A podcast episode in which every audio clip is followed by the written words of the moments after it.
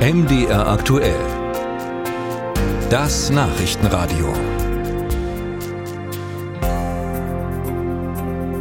Immer mehr Verbraucher steigen auf das E-Auto um und betanken es an der eigenen Ladesäule oder rüsten das Heim mit einer Wärmepumpe aus. Das ist energiepolitisch so gewollt, hat aber seine Grenzen. Zum Beispiel dann, wenn das Netz nicht mehr standhält und damit die Energieversorgung gefährdet wird. Damit das nicht passiert, hat die Bundesnetzagentur jetzt eine Neuregelung getroffen. Ab Januar darf bei neu installierten Wärmepumpen oder Wallboxen in Privathaushalten unter bestimmten Bedingungen die Stromzufuhr gedrosselt werden. Raja Kraus erklärt, was das genau heißt und wie sich das auswirkt. Die Wärmepumpe sorgt dafür, dass es zu Hause schön warm ist, während in der Garage das E-Auto lädt. So das Zukunftsszenario der Energie- und der Verkehrswende. Aber verkraften das auch die Netze, die die Haushalte versorgen?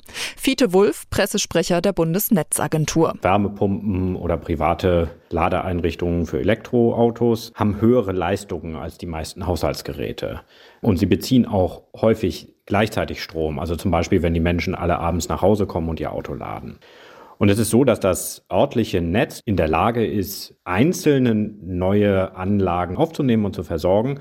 Aber auf einen schnellen Hochlauf sind viele Niederspannungsnetze aktuell nicht ausreichend ausgelegt. Da die Energie- und Verkehrswende aber vorangehen soll, hat die Bundesnetzagentur eine Neuregelung getroffen. Im Kern dürfen Netzbetreiber die Leistung von neu installierten Wärmepumpen und E-Ladesäulen in Privathaushalten ab 2024 bei drohender Netzüberlastung kurzfristig drosseln.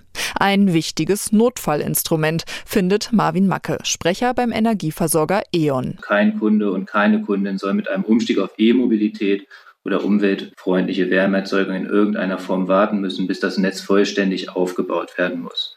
Nichtsdestotrotz müssen wir natürlich auch die lokale Netzstabilität im Blick behalten. Die hat für uns höchste Priorität. Sowohl Macke als auch Fiete Wulff von der Bundesnetzagentur betonen aber, dass es ab 2024 oft und flächendeckend zu Drosselungen kommt, ist unwahrscheinlich.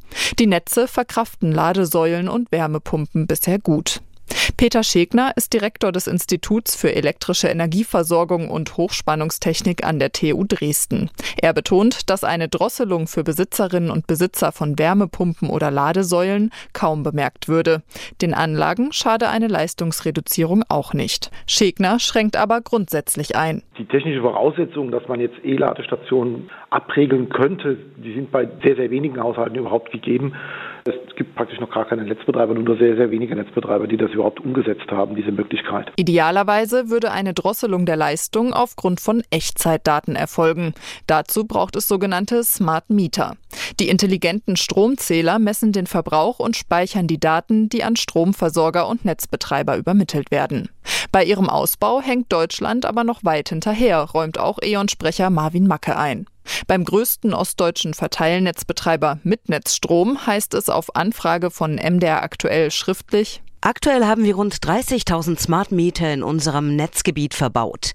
Dies wird in den kommenden Jahren weiter ausgebaut. Die Neuregelung nimmt aber auch die Netzbetreiber in die Pflicht. Die müssen ihre Netze weiter ausbauen, dürfen die Installation neuer Anlagen nicht mehr verzögern. Und im Gegenzug für die Eingriffsmöglichkeit wird für die Kundinnen und Kunden das Netzentgelt billiger.